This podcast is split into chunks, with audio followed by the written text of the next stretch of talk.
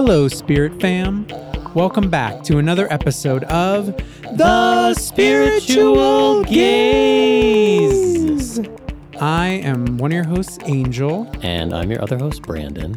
And this is our twice monthly podcast dedicated to exploring the wide reaches of spirituality without pretending that it all makes sense. Because in space, none of it makes sense. It's all boundless, but with meaning that you must associate for yourself. That's what I'd say. I think that makes a lot of sense. I mean, we are meaning making machines. That's true. It's all about the story. The story that we tell ourselves about this life, the story we put into the world that is us. Yeah. Um, hey, everyone. We have been gone for a while. We uh, just had to take a life break.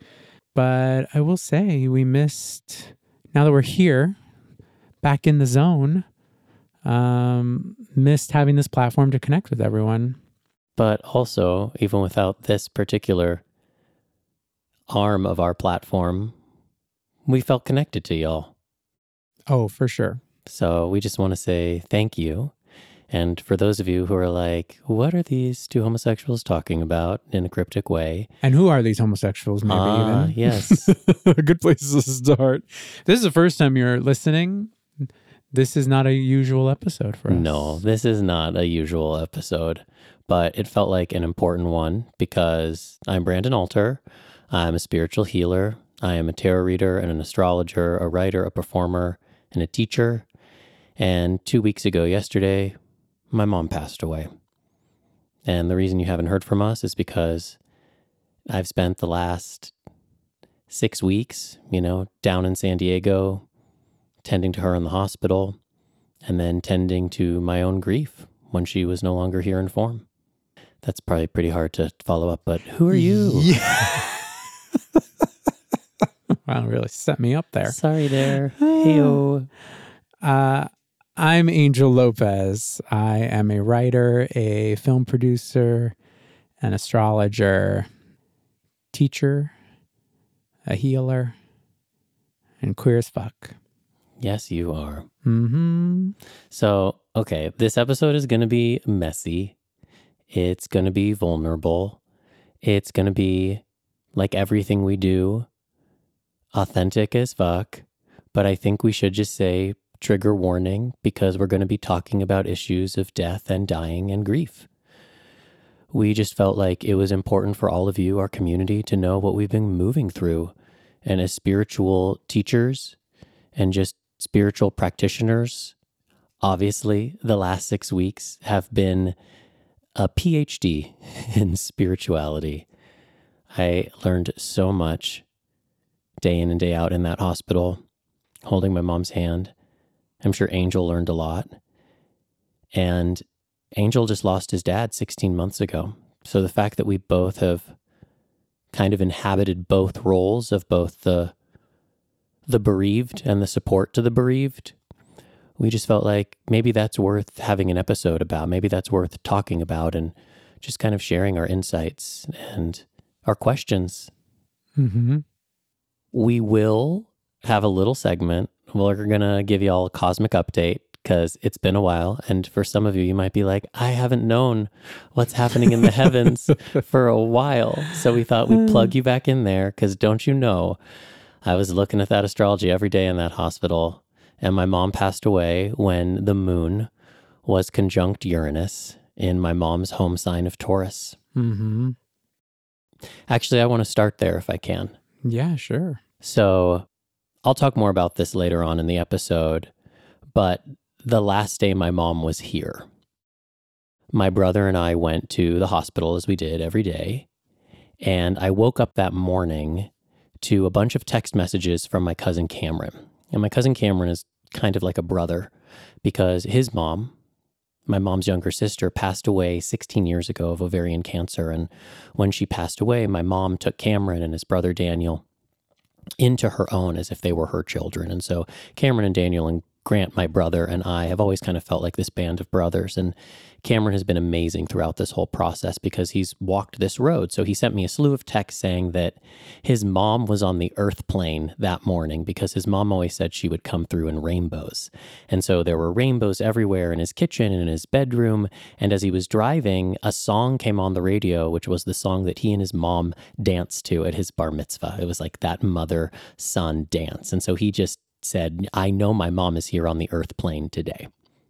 And there was another text from my mom's therapist of 21 years, who's this amazing spiritual practitioner. And the text said, Brandon, your mom came to me last night and she has messages for you and your brother. Can I come to the hospital? Can I deliver these messages?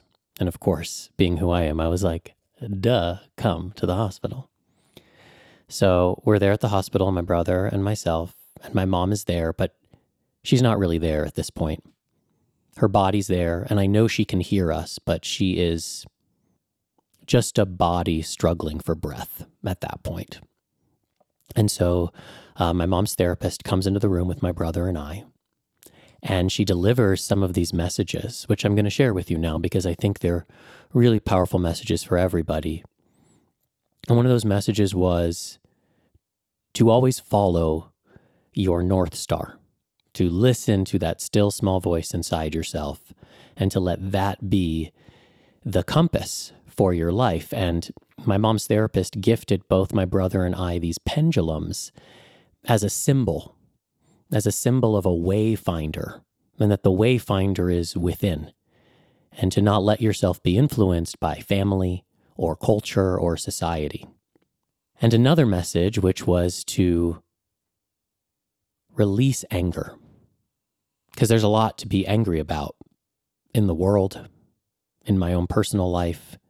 And that's not to say that there isn't a sacred power to rage, because there is. But life is too short for anger, and my mom's message was to tear up that anger and to bury it in the earth.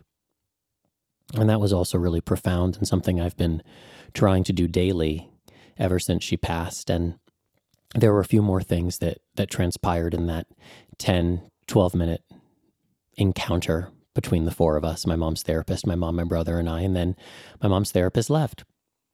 We stayed in the hospital with my mom for maybe another hour and a half, two hours. And at that point, you know, my brother and I had been there every day in the hospital, watching her body decline.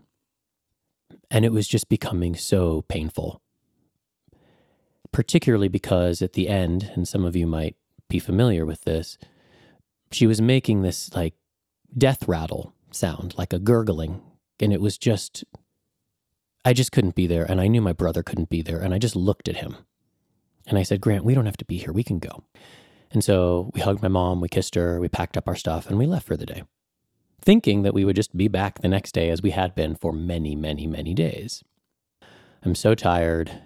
I'm driving back to my mom's house where I've spent, you know, weeks and weeks and weeks and I am two minutes from my mom's house, and I get a call from the hospital. And it's this amazing nurse, Hector, who is just my mom's favorite.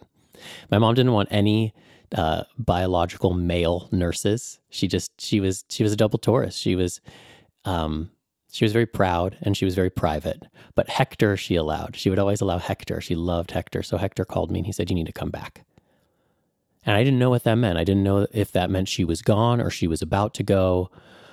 But I just turned around and I drove back to the hospital. And I called my friend, Shawnee, who's a gazer, who's probably listening.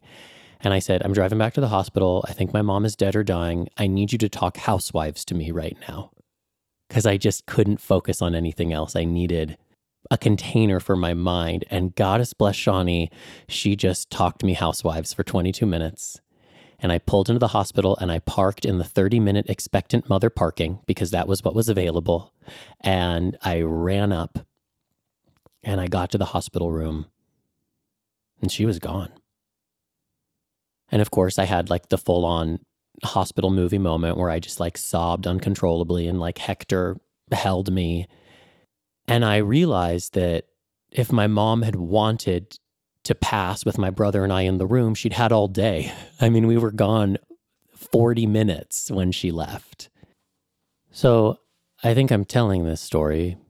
I'm kind of starting at the end, even though death is also a beginning. Uh, because as I was driving away from the hospital the first time, I was like, what's the astrology of right now? Because I knew the moon was in Taurus. And I saw, oh, the moon is conjunct Uranus. I'm not experiencing that. I'm literally driving away and I'm thinking, huh, moon conjunct Uranus, weird. Hasn't really been a moon conjunct Uranus day. And I feel like probably in that moment, my mom was leaving her body. And then 20 minutes later, I get the call. And I think that's significant also because my mom was a double Taurus. She was a Taurus sun and a Taurus rising, actually the same degree as Angel's Taurus rising, 21 degrees, a degree away from my North Node in Taurus, which is 22. And the hospital where my mom was for months had a lot of art in it. And there was this one beautiful it was like a geometric print. It was a very long piece on a center wall just outside of her hospital room. And we must have passed by it multiple times. Angel knows where the story is going because Angel's the one that made the connection. And the day that Angel came to visit my mom, we were standing outside looking at this piece of art, and it was called Taurus. There were so many of these little moments that helped me kind of accept this whole process as being guided by an invisible hand because even though nobody really wants to lose their mom, and I really didn't want to lose my mom, I also understood that this was the story. This was how it was always supposed to go. So astrology is real, and it continued to help me and confound me. But it's no coincidence that my mom left that day when her sister was clearly on the earth plane to help usher her into the great what is, and also that she was really holding on because she was really holding on for 11 days, actually, since she made the decision to switch into comfort care, which is essentially palliative care, which is to no longer treat the disease, but just make her comfortable as she prepared for her transition. So that was 11 days since she made that decision. And, and she was definitely holding on. She was a double Taurus till the end, stubborn as fuck, but she was waiting for those messages to be delivered.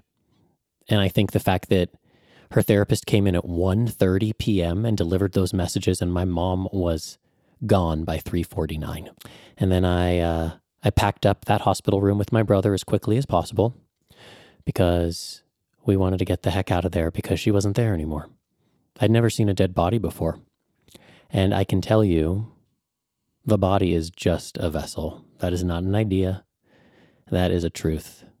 The body is on loan to us and it is miraculous, but it is not who we are. I'll tell you, I I kissed my mom's body and that wasn't my mom anymore, which I think helped as we moved into burial proceedings and things of that nature. Even at the uh, at the burial, the day of it, there's a Jewish tradition where the last act of kindness you can perform for somebody who's passed is to pour dirt onto their casket. And traditionally it's those who are the the most bereaved the closest family who do it first. So my brother and i were supposed to be the first to take a shovel that was hanging out in this big pile of dirt and pour it on the casket and i heard my mom's voice in my head saying do it do it baby. I'm not in there anymore so we will talk more about this. I have some more insights to share. And for those of you that feel connected to us and have been wondering where the fuck are the spiritual gays, might be nice for you guys just to know where we've been. Um, but first, we do want to talk astrology and let you know where we are, astrologically speaking. Um, in this episode's Cosmic Update.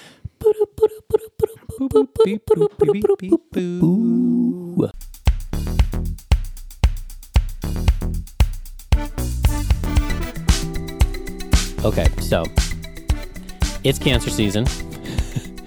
cancer season is an emotional season.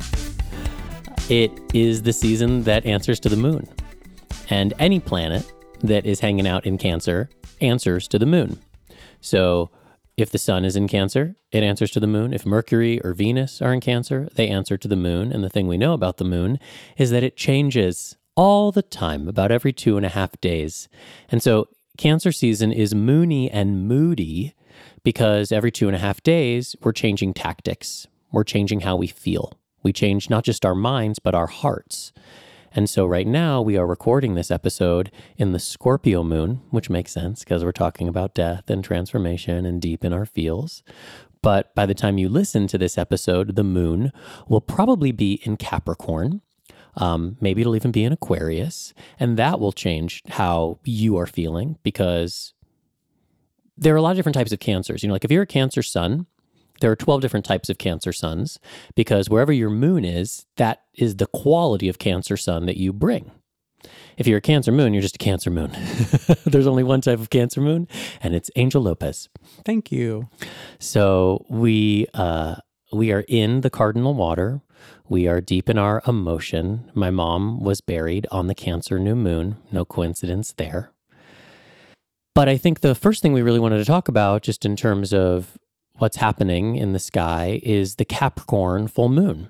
Yeah, the Capricorn full moon, uh, it's on July 13th. So it'll just happened right before this episode comes out. Yeah. But it, you know, really creates like a reverberation, right, for the rest of the astrological season. So really like those last two weeks of Cancer season um, are, you know, triggered by the energies of this Capricorn full moon. And, you know, the Capricorn full moon is happening at 21 degrees Capricorn. And it's actually, uh, you know, going to have um, some interesting other elements at play. Mercury is going to be conjunct the sun. Um, it's about four degrees away, 17 and 21, but I'd say close enough to really have like that additional emotional component to our thoughts, our ideas, our opinions. So just knowing that that Capricorn full moon could have you know been a catalyst for some real deep emotional shares or even some emotional down you know emotionally tinged um, downloads you know like coming through into the mind you know there is like a really strong intuitive hit that can come for you with this Capricorn full moon, uh, if you're if you're looking for that. Yeah. And this Capricorn full moon is literally the moon polarity that Angel and I live in all the time with his Cancer moon and my Capricorn moon. Yeah, should we should we just down and dirty that for the people? Yeah. So, you know, Cancer is the deepest part of the chart. It is ancestry and lineage. Cancer is the crab with the soft meat on the inside and the hard shell, or sometimes soft shell, depending on what sort of crab you are. right. Mm. Whereas Capricorn is decidedly unemotional in how it presents, but not unemotional in its true heart. So, as a mm, Right. Capricorn moon, an angel can attest, I am just as sensitive as he is. I just don't exhibit it as much because Capricorn would rather stand on the mountain and look down at the lake or the river of emotion, whereas Cancer wants to be in that river of emotion. Some would call that stifled. Some would just call it self sufficient. you know, that, that Capricorn moon is very self sufficient. It is able to take care of itself. And like Capricorn, it's looking to the future, whereas Cancer is looking to the past. Cancer energy can be very nostalgic, whereas Capricorn energy is very much willing to sacrifice in the present moment for a perceived future gain. And that's where our Capricorn moons, guilty as charged, can sublimate emotions because they are not useful in the moment. However, I would like to think of myself as an evolved Capricorn moon, and I will just say, in just speaking back to what I've been going through, there was a day where I told my mom, okay, I'm just going to start crying in front of you now. Because for many weeks, when my mom was still like valiantly fighting her cancer, whenever I would get emotional, I would just turn my back to her and like look out the window and just kind of like let the tears fall because I didn't want her to be influenced by my emotion. But then at a certain point, I think it was once she decided that she was no longer going to keep on with the treatments and she was going to let somebody else fight it for a while. I just looked at her and I said, I just need you to know that I'm going to start crying in front of you now. And of course, she was the queen of We Share Our Feelings and she wanted that. So just FYI, the Capricorn moon can be emotionally accessible and can process emotions in real time. But sometimes we're just like, eh, what's the point? I'll just like wait until it's safe and then I'll process. Right. Whereas Cancer says, it's not safe until I process. Yeah, I think, and that's where you see the real challenging aspects of it, right? That the Capricorn moon can get into a groove of pushing, pushing, pushing, or, you know, like, yeah, I'll deal with that later. Yeah, I'll deal with that later. Yeah, I'll deal with that later until it's like literally just like an explosive volcano that then needs to erupt. Whereas I think. Oh, are you describing the early years of our relationship? I'm describing last Tuesday. How I'm just kidding. I'm just kidding. Um, whereas I think conversely, the- you know, the challenge with the Cancer Moon is that the Cancer Moon makes like a full ten course meal out of its emotional, you know, world where it can like easily want to just like kind of sit at the buffet of the emotions and. And know, she's never full. right and not not not be full because it's like oh i just kind of want to sit in this this is comfortable it feels good it's what i know. Um, which is also that connection to the past for cancer right? You can then kind of get stuck in the past. So really when you're looking at like a capricorn full moon energy on some level it is allowing you the opportunity to release some of those emotions that have been pushed down, that have been held on to for too long, that were like saved for a rainy day. And with that Mercury connection, you can find a way to understand them, right? To like mentally process them, to verbalize them if needed. Now, of course, it can't, that can be painful. Um, you know, that's not to say this is going, this, you know, is a fully easy full moon to work with um, because it can bring up older wounds and things of that nature. Yeah, and you might be feeling a lot of resistance because it's the moon in the sign that frankly they do the worst in. You know, the moon in Capricorn is not where the moon really wants to be. The moon wants to be in the warm waters of Cancer. That having been said, this moon, this particular full moon in Capricorn, has a really useful trine to Uranus. And Uranus is making a sextile to the sun. So, what that means is that Uranus, who loves to shake shit up, who loves to create surprise, can help you maybe change your habits or provide some sort of liberatory opportunity for those emotions to come out. And you can't talk about Capricorn without talking about Saturn. Yeah. And I was going to say, I mean, what's nice about this full moon is that, yeah, you look to the moon's ruler, Saturn, and you see that Saturn is doing almost an exact trine to Venus in Gemini that day. And so just to see that that, you know, supportive energy is there, I think can allow for some real like breakthrough work to occur in some relationships, you know? So you may find that, yeah, there's challenging conversations to be had, uh, perhaps, or they want to come up, but they're ultimately like really for the better Yeah. of the relationship in the long run. Yeah.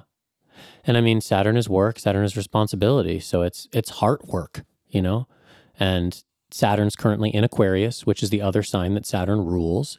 And so this full moon answers to Saturn, who is in their home sign of Aquarius in beautiful relationship with Venus. So if you move through the resistance and the first bridge of discomfort, you will more than likely find some liberation, some release, and some real beauty and possibly a whole new story around how you deal with your emotions.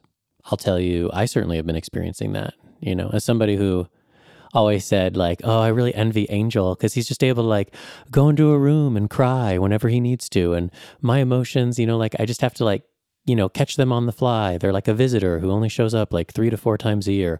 Well, not anymore, honey. not anymore. You know, when it shows up, I really am wherever I am, just stopping what I'm doing and, and allowing it to move through me. Well, yeah, I mean, then that's that's grief. Honey, that's grief. And that will be our deep dive. You know, we're going to do a little deep dive and we're going to talk about grief and our experiences with it. And some of you are no strangers to grief, and some of you have yet to become inhabitants of its landscape. But ain't nobody moved through this earth plane without experiencing grief at some point. So we just thought, Angel, who's had some time with it, and me, who's just at the beginning of the journey, we'll talk a little bit about it. But is there more astrology? Yeah, I just think it's important to mention, you know, we've had a couple uh, planetary shifts. You know, we had uh, Mars shift into Taurus at the beginning of this month, where it'll be for a little bit. So things slowed down, Mm-hmm. which is nice in a way. But if you've been enjoying that momentum of Mars and Aries, you're definitely going to feel a little bit of a damper. Yeah, but I think it's important to look at it from a perspective of uh, now you actually get to do the practical work that was inspired by the Aries time. You know, like you get to take the, like the slow and steady approach to the inspired ideas, to the action that wanted to happen. And that's challenging, right? Because now you got to do like, oh, I just have to do like more of the day to day work. Yeah, you're But in the process. You're yeah, the but that's really how it's going to get done. Yeah, how but it's that's actually going to build. Well, it can't be. Oh, okay. Well, teach me how. yeah. I mean, I think it can be. And I think that's where you have to like embrace some of the Venusian aspects of the Taurus, right? Spoken like a true Taurus rising. Yeah. You just know how to balance it. Um, you know, yeah. Pull away from that Capricorn big game, big goal mentality and just kind of like create small goals for yourself and um, not beat yourself up if you don't even meet those. But that's true because Taurus is all about enjoyment. So Mars and Taurus is like we got to enjoy the process because if we're not enjoying the daily work, we're not going to enjoy the goal when it's completed. Yeah, the re- I think it's about like plugging back into the real passion behind it.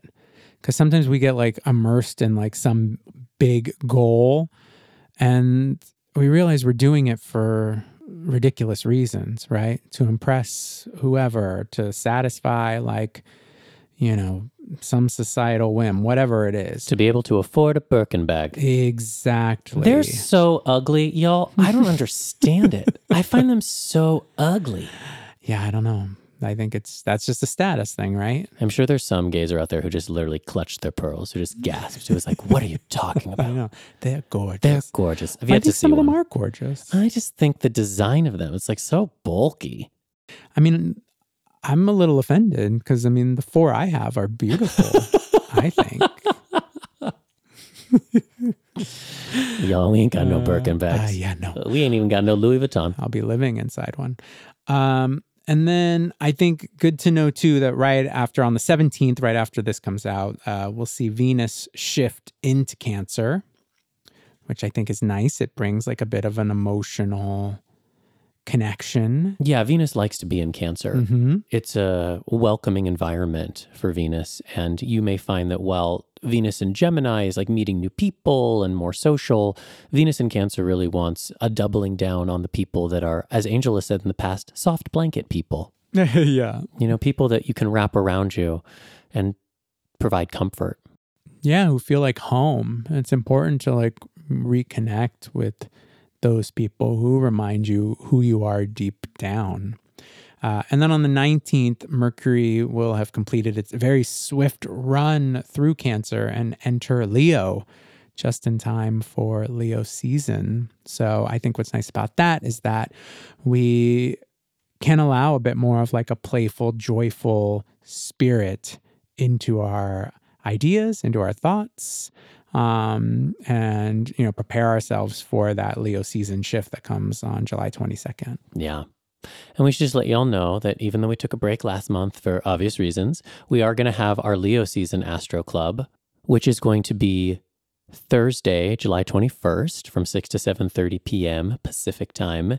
And the day before that, we're going to have our monthly Spirit World Circle, and we're even going to have breath work the following Saturday. So you can find all of that on our website and we look forward to seeing your beautiful faces because we have definitely missed this beautiful community. All right, I think we should get into uh, the rest of our conversation. Yes, but before that, let's just remind our beautiful community that there's another fucking Instagram scammer out there, the spiritual gays with two G's, and they will message you and they will say, like, do you want a moon reading for 2022? And then they will take your money, and that is not us. So, Instagram, which is just the worst, frankly, at dealing with this, uh, has allowed the scammer to continue to exist. But just know we spell our name with one G because spelling is important to us. Because reading is what? Fundamental. So just know if you get a message, we will never message you for a reading. We trust that if you want a reading, you will reach out to us. We don't need to fish for it. Um, but I just felt like that was important to say. Uh, and thank you to everyone who has reached out to us. Um, just keep reporting them, keep blocking them. If you have burner accounts or second accounts, just report them from every account that you have. Because eventually, I hope Instagram will take notice. I mean, that's what happened with the first scammer, the spiritual gays. Now we have the spiritual gays. It's terrible. so it's, it really just breaks my heart because there are people who are part of our community who are falling prey to these scammers and it's just it's very upsetting that yeah. we're kind of powerless and that they're using our face and our likeness and our names to to prey on poor innocent people Yeah. this is not a good karmic cycle for them okay all right so grab a box of tissues or a cocktail or a cup of tea or a crystal or a stuffed animal and get ready for this episode's Deep dive. dive.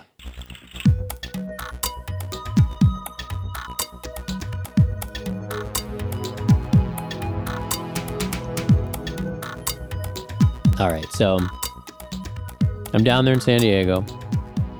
I'm living in my mom's house. I'm living in my mom's bedroom, which is gorgeous, I have to say, and very comfortable, double Taurus. And I'm taking pretty good care of myself. You know, in the morning, I'm moving my body. I'm either doing yoga or I'm going for runs on the beach or in the neighborhood. I'm definitely drinking caffeine, so sorry about it, but you know, you, you reach for what you need when you need it. And I'm acting as my mother's advocate because there are so many doctors in the hospital and they all are just paying attention to one part. And it's up to the patient to kind of aggregate all this information and then make choices. And it was just too much for my mom, especially because the pain she was experiencing was out of control. And so she was on a lot of pain meds to keep her just comfortable. So I was there every day chatting with every single doctor and just trying to make sense of how we were approaching the situation. And I was doing a pretty damn good job of it, frankly. And I walk in on this one Tuesday, and my mom just looks totally different. Like she just looks beatific. She's like glowing in the face, like truly. She was so relaxed. And she just said, Brandon, I've come to terms. I've been preparing behind the scenes for some time and and I'm accepting that this is the path for me. And she just seemed so at peace with that decision and she had not been at peace for so long. I mean, she had spent like 2 months in the hospital and then before that a month in the hospital and before that a month in the hospital. I mean, she just spent all of 2022 in the hospital. And so I was just like, okay. It's not what I want. You know, I want you here forever.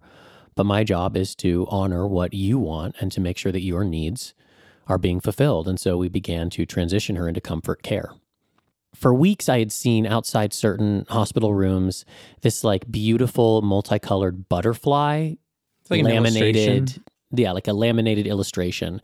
And I was always like, I wonder why there are butterflies outside certain rooms. And then I found out that that's when people transition to comfort care. That's that's the hospital's way of kind of communicating to everyone like this is a person who is now in the active process of dying. And dying is very different than death. And this I did not know firsthand. Death is easy. Dying is impossibly hard. Now, I don't know fully what my mom's experience was because I wasn't having that experience. I was witnessing that experience and I'll own it, probably projecting onto that experience. But it was 11 days, 11 days of losing her bit by bit. And I would sit there. And at first, you know, she felt better.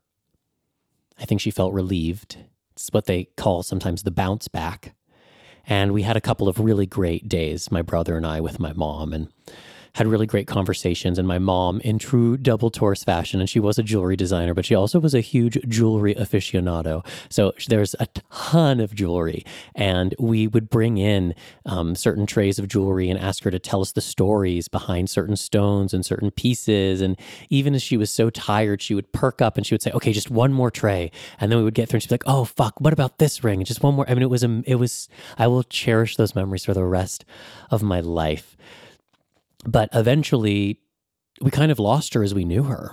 You know, we we just had a body. We just had a body, but all of the nurses, and I just got to say nurses are fucking angels on this earth and we had some incredible incredible nurses who I will never forget for the rest of my life as well. Like they were unbelievable, unbelievable humans.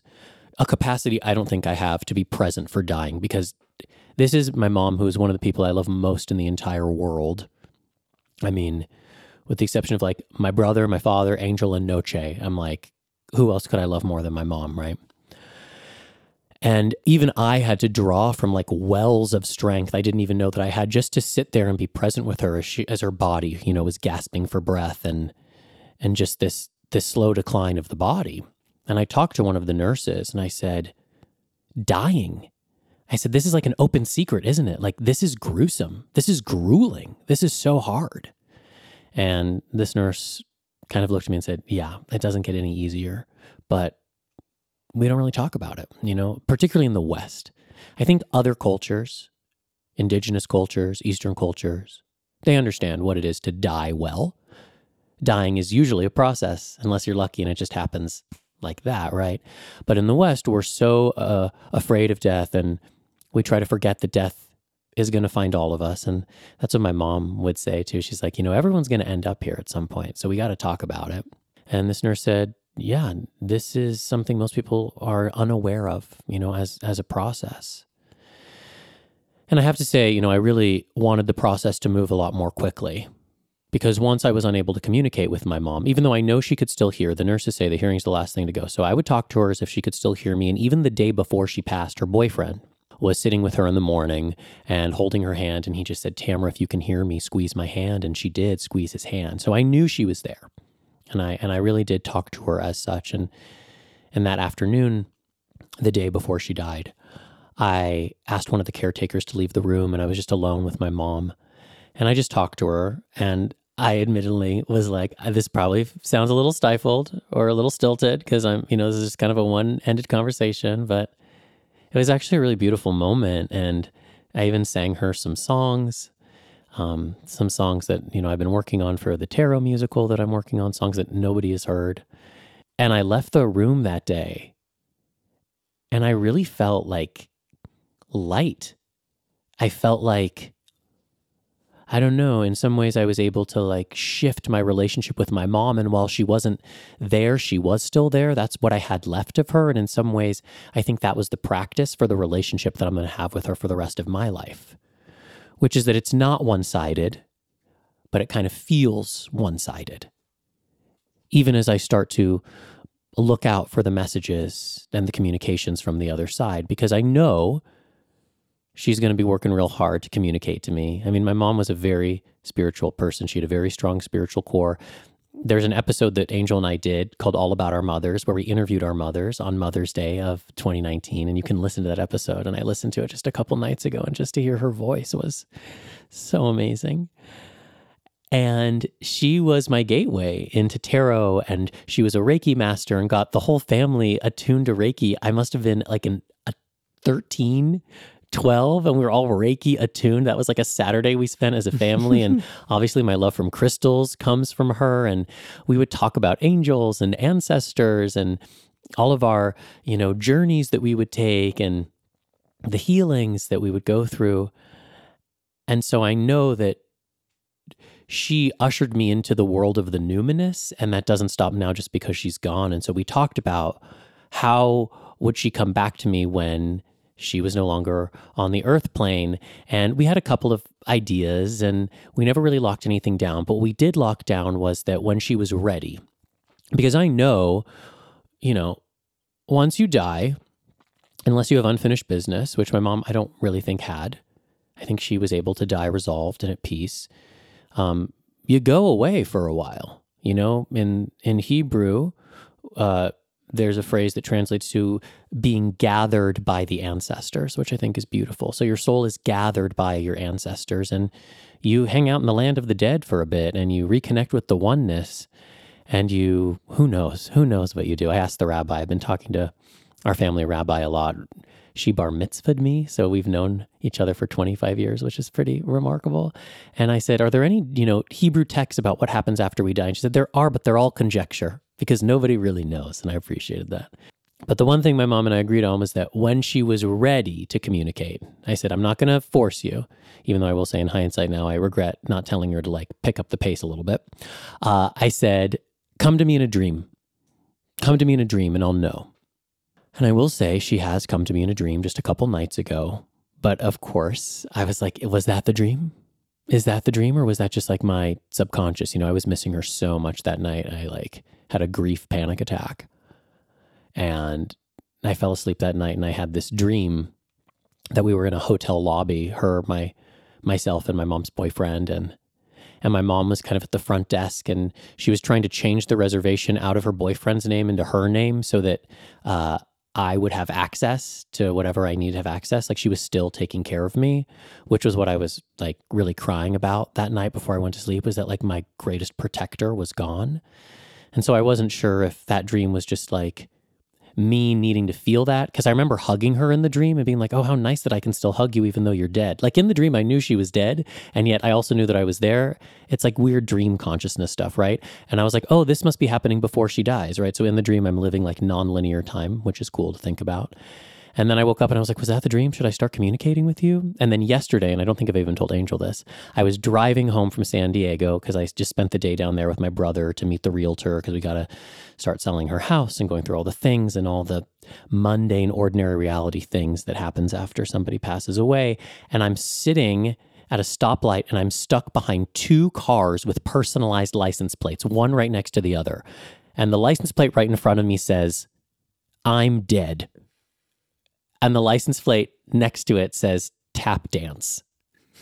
and I just felt like that. My mom was so funny, and I know this probably isn't a very funny episode, and I'm and I'm struggling to keep my sense of humor in this moment. But I just felt like it was something about like it's okay to like laugh and tap dance on my grave, or I don't know. But I was just like, just the the coincidence of that, like two personalized license plates right next to each other. I'm dead.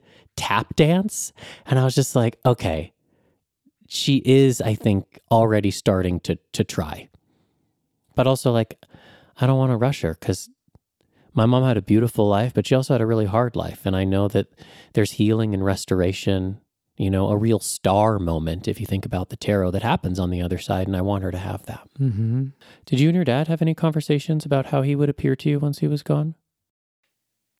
No, and I really regret that. Like, I really regret that we didn't have that direct conversation about it. Um, but my mom and I talked about it after he passed, and I, you know, said that I was like really bummed that I didn't have that, and um, and she was like, "Well, you can still figure that out now." Which I was like, "Yes, of course, you're right." And she was like, "You know, I had that conversation with him, and in her conversation with him, he had, you know, they had decided on hummingbirds because she loved hummingbirds. So she was like, So why don't you also just know that that's already a way he's he's going to use as his symbolic language you know so so that has been like something for me that that from that point on i mean obviously i've always just like noticed hummingbirds because i love them um, but I have found hummingbirds show up, particularly around our house, in um, just like really profound moments. Um, and then the only other thing that I tr- tried with my dad was was dolphins, just because my dad was a big Miami Dolphins fan till the end, even though they were never a very good team since the 80s, but he always was just struggling. And it was just like, you know, a big thing for us and our family, the Dolphins. So uh, I had said to him, you know, just in like my own kind of private spirit and conversation with him, you know, that like a dolphin would be a great way for him to show up. And so there have been some nice moments. I don't know if you remember, but you know, when we bought my new car and I was test driving it and I was thinking to myself like really like should I be getting this car? I don't really know if this is the right car and then um, I in my head I asked, I was like, Dad, send me a sign if this is the car I should get. And we were I was at a stop sign and I looked at the street name and it was Dolphin Street. And I was like, I remember that. Yeah, and I just yeah, and I turned to you and I was like, This is my car.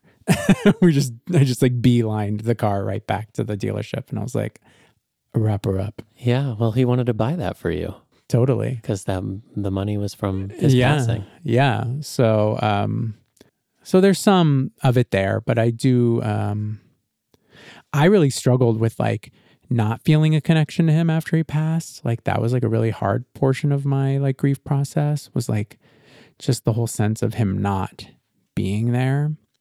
And I know you struggle with it, like just that like sense of like like you forget you have those moments where you're like oh, I can't call you right now. Like this is the moment where I would call you. Like something happens and you're like, oh, this is, I know who I would call in this moment. And I'm like, oh, I can't make that fucking phone call anymore. And that, and that still, I, I, I had just had that last week, you know? Yeah. A friend of mine who lost her father, she said, it's the presence of an absence. And that is very true. It's just like this hole, but it's it's a hole that is palpable, you know? It's like it's a void that just kind of goes with you wherever you are. And it's weird cuz I think uh, for me it's useful to think of grief as a landscape because it is like quixotic and strange and changeable and there are like plateaus and mesas and hidden caves and beautiful rivers. And there are days where even with my mom only being gone 2 weeks like you know there've been a day or two where like I haven't cried. And then I'm like is that okay? And then I feel guilty that like I'm not experiencing more emotion. And then there are you know other moments where I've cried so hard I literally can't catch my breath which I'd never experienced before. I I really don't recommend that. Um that was pretty terrible. And just knowing that the only thing that's consistent about grief is that it is changeable you know it it i don't know if it's a horse you ever are able to fully ride confidently because it keeps changing Yeah. But I would just interject to say, like, as terrible as that deep can't catch my breath cry is, it's also a very necessary valley to crawl through, you know? And yeah no but like literally i could not catch my breath and that was like very scary no, for sure. I mean, I've had that, I know that experience. yeah i never had that i mean i've cried hard in my life but i'd never cried so hard where like i literally was like oh i, I need to like shut down my emotions or else i'm gonna suffocate yeah, it's like heaving, you know. Um, but the intensity of the emotion as it comes up, it's like that was a thing, a lesson for me was like, though of course being a Cancer moon, I was a little easier to learn, but just like, oh, they always, you know, it's it's referred to as waves, right? And like, no, oh, this is a big fucking wave that's Yeah. crashing over me, and I just I'm gonna fucking ride this wave. Like I'm just gonna fucking ride it. And and coming out from that other side feeling a little more serene, a little less heavy. Well, that was not my experience. I came out of that wave and I was exhausted. I felt like the seaweed that had washed up on shore. But I would imagine on some level you released something even without knowing that's what you were doing. Yeah, I don't know. I'm also like an emotional masochist sometimes too. Like even the fact that I listened to that episode with our moms, you know, I was telling my brother about that and he was like, "Wow." He was like, "I'm not ready for that," you know. But for yeah, me, even was- I'm not ready for that. But I like, and I listened to it and I didn't even cry. I actually just like smiled. I just loved hearing her voice because in the last, you know, couple of weeks, she was in the hospital and like it was still her voice, but it was a different version of her voice because she was so ill. And just to hear her voice when it was so robust and she was totally herself just like brought me so much fucking joy. And that is the weird thing too that the things that make you cry at one moment maybe don't make you cry in the next. I was just saying everyone also grieves differently. Oh yeah, Yeah. for sure. I'm not like making a judgment. Oh yeah, no, no. I'm just I didn't think you were. I'm just saying, yeah, like whereas like you wanted to like spend an hour with your mom's radiant voice and stories, like yeah, your brother doesn't isn't ready to like hear that voice because it's only going to just like even probably three words would like you know, Yeah. provoke something that they don't want to like deal with. But but it's probably dealing with the emotions in a whole other way. I i i was similar. Like i had like voicemails of my dad that i just was like i'm not going to listen to i couldn't listen to them yet it took me like a week and then Yeah. or even two and then i was like okay i want to now i want to hear it The day my mom decided that she wanted to move towards comfort care, I said, okay, totally. This is what we're going to do. I'm here with you every step of the way, but I need you to leave me some voicemails.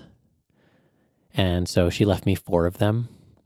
And to be honest, I listened to a few of them before she even passed because I'm an Aries rising and patience is not my strong suit.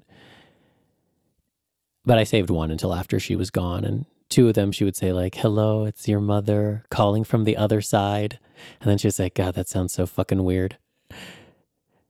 And, uh, and so I was already listening to her voice, you know? So I think maybe I was just a little bit more accustomed to it. yeah And I would go on these like epic grief runs on the beach in those 11 days when she was transitioning and then afterwards too. And I would run and listen to music and then I would listen to one of those voicemails and I would just like wail and cry and cry. And then I would be running and crying and like moving my body was really helpful. Like I totally appreciate the idea that like grief is a wave, emotions are waves, and you just have to like let them move through you. But it was nice to have something to do with my body and to kind of like be running through the wave.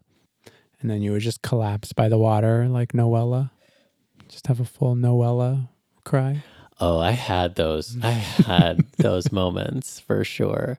The last grief run I went on before we left San Diego, I managed to get my shoes wet. I was really good about like running right along the water, but never getting my shoes wet. And for whatever reason, I wasn't paying attention or who knows what. And my one shoe just got soaked with a wave. And I was like, okay, I guess I'm just supposed to get wet today. And about I don't know, three quarters of the way towards the end of the run, I just was like, okay, you know what? I'm just going to go in because I hadn't gone into the ocean the whole time. I just been running alongside it. And so I literally just like stripped down to my underwear and I was like, I don't care, Encinitas, just deal with it. And I went into the water and it was so cold, but it was, I don't know, it felt like the end of a chapter in some way, you know, just like, a, okay, I've been running alongside something, but now I'm allowing myself to like be consumed by it. And the metaphor that I'd been kind of working with, oh man, throughout throughout the whole process of my mom passing was like this image of bridges, a sequence of bridges like over the same river. And so like these bridges that kind of go back and forth and and we just like kept crossing these bridges one step at a time.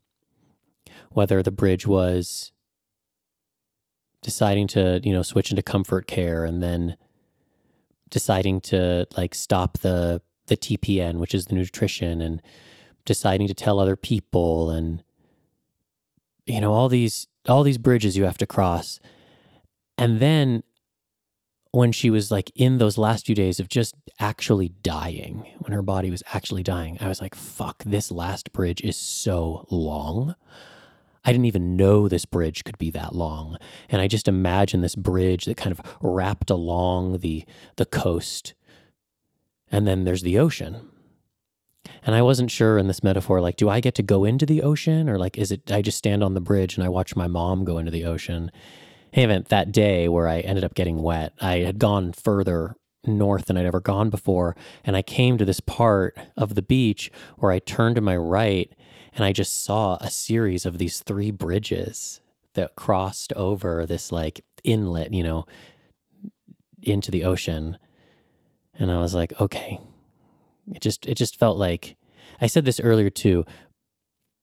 As terrible and challenging and fucking impossible and grueling and gut wrenching and exhausting as it all was, it was also beautiful. It was also beautiful that I got to be there with my mom every day and walk with her through that process and be present for all of the doctors and the nurses and and for my family who would come and go and come and go. And I felt this invisible hand.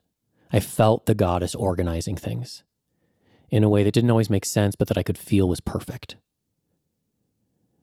And even now, just two weeks after her passing, I understand that there's no other way her story was supposed to go.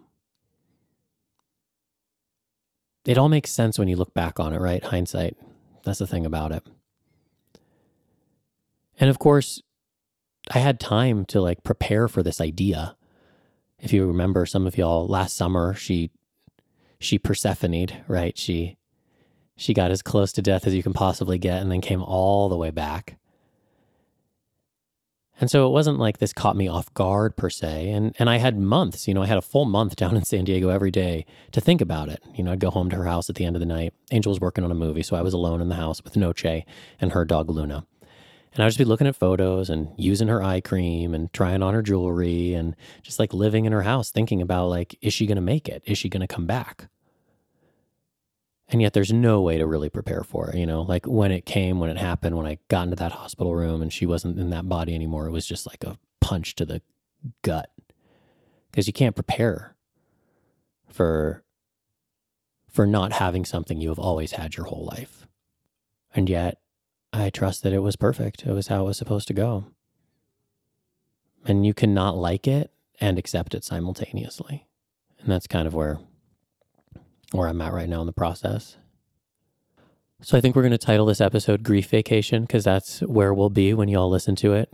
Angel and myself, my brother and his fiance, we're heading out to the desert, which, if you know me, you know is my sanctuary. So we're heading out to Arizona and New Mexico for a week to take a full on grief vacation and just unplug from everything that's been going on and put ourselves in the hands of the desert. And somebody once told me, very wise, that the desert attracts people with grief because the desert needs the water. And so I think it's very generous that Angel allowed our vacation to happen in the desert, which is not one of his most favorite landscapes, but because I think our grief will benefit the desert and the desert will benefit our grief. Yeah, I think it'll be helpful and healing for everyone. And my Taurus rising will be happy because there's a spa day in my future. So, regardless of where that is, I'll be fine. And I've definitely like had some some of, some of my own like reverberating moments through this process, you know, of revisiting uh, my own experience and I think even recognizing like that those wounds are still pretty soft. And so it will be nice uh, to also really honor my own grief. I mean, not just like the grief of losing your mother, who was like a, a wonderful light in my life and a wonderful support, um, but also just, I think, even on some level, like reinvigorating my relationship with my dad. Yeah, it's like watching you go through that process, like reminded me of of being in that and you know, my own experience of some of the things you experienced and you know having very similar experiences or or having to experience very similar things um, that I didn't fully process or understand so I think it's been helpful just for me on a personal level to navigate it again um, with you to just help process some of the stuff that I just don't feel like I was able to at that time. So, grief vacation, here we come. So, I think there's like two more things I want to I want to share here before we pull a tarot card for the episode. And as you all listening know, I am a spiritual healer. And so there was a great pressure on me that I placed on myself. Like how am I supposed to help my mom at this time? And also simultaneously understanding that like I'm not the hired healer here. I'm I'm the child. But there were some things I did do for my mom, which I think are valuable just to share because I can't help but be a teacher. So I built a crystal grid in the hospital room and I really tended to it. And I was very thoughtful about what stones I used and, and how I activated it.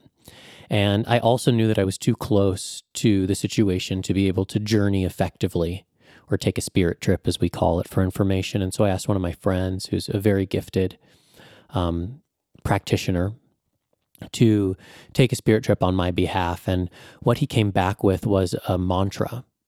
And the mantra was something that I was invited to say to her, to myself. And the more I would say the mantra, it had four parts. It would create like a cube uh, doorway, and the more I said it, the more it would create this kind of like tunnel, this this pathway that her spirit could move through when it was time for her to go. And so I must have said this mantra hundreds of times throughout those last 11 days. And I put the mantra into the crystal grid. And so I share the mantra with you now because I think it is universal. I love you. Thank you. Travel well. I will see you again. I love you. Thank you. Travel well. I will see you again. And I also took a spirit trip myself in those last few days, holding her hand, and I I retrieved a particular spirit for my mom to help her with the transition.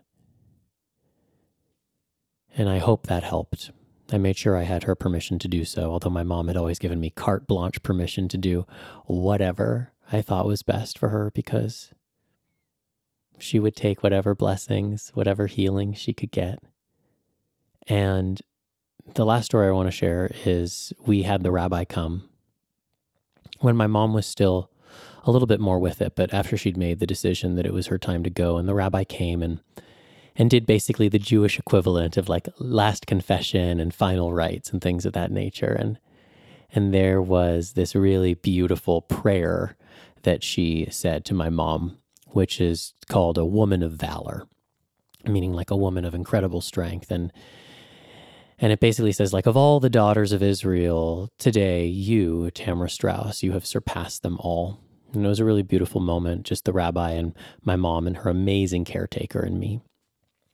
And after the prayers, my mom turned to the rabbi and said, Rabbi, you need to you need to take care of Brandon when I'm gone. You need to protect him because my family is going to descend upon him and everybody's going to want a piece of him and it's going to be so hard and and I appreciated that even even then she was still trying to protect me and and she wasn't wrong because they did descend upon me and it has been hell. But I looked at both of them and I said, I appreciate that, but also don't worry because I too am a woman of valor. And we all looked at each other and we all got it.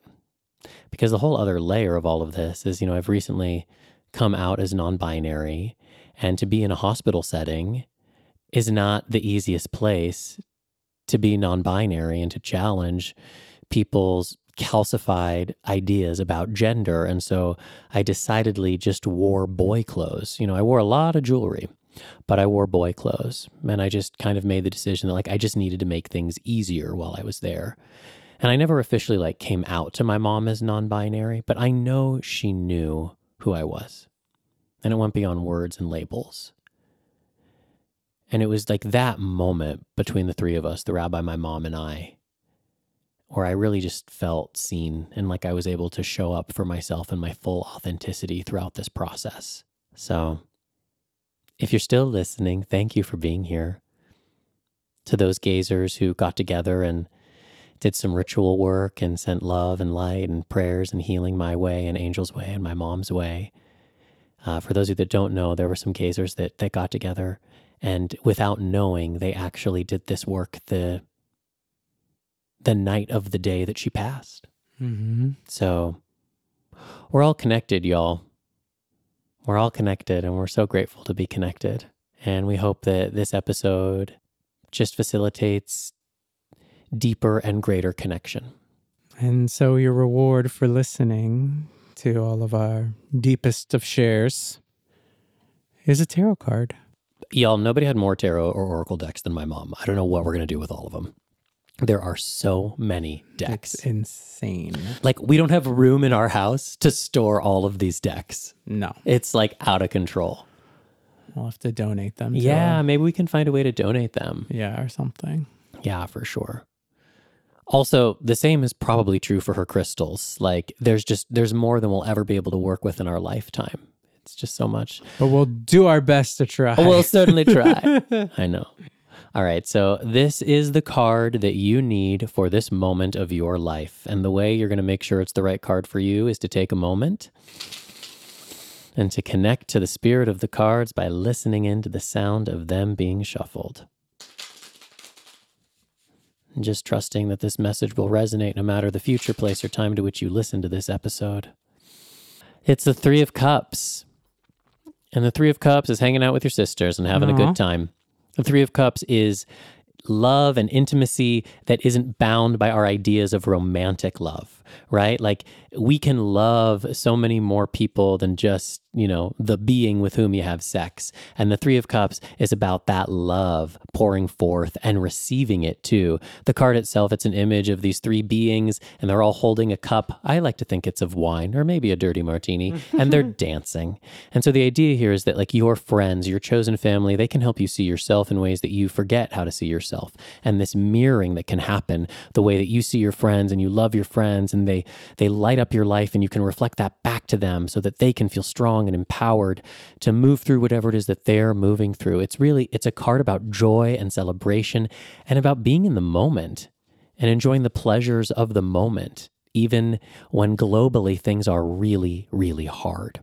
So I would just say think about who your soft blanket people are. Who are those people that are your your kin, you know, your your soul family and find a way to get together with them and celebrate and survive and thrive and laugh and spill tea and kiki and all the things that remind you life is worth living. Life is worth living with joy. So we will do our best to find some joy out in the desert. I hope you do your best to find some joy wherever it is that you are and make sure your cup is filled. And if your cup isn't filled, find somebody you love to fill it for you. As y'all know, we are so deeply grateful for you. Thank you for uh, being present, for listening, for supporting us. And um, we look forward to connecting with you all hopefully very soon in the future. Uh, you can go to our website, thespiritualgayz.com. You can sign up for our newsletter there and get all the info on everything we have going on. You can uh, follow us on all the socials. Instagram, the Spiritual Gayz with one G. There's only one G because there's only one Spiritual Gayz. Uh, the uh, Spiritual Gayz of Facebook or Spiritual Gayz on Twitter. And so, until next time, this has been your transit through The Spiritual Gayz. We love you, Tammy.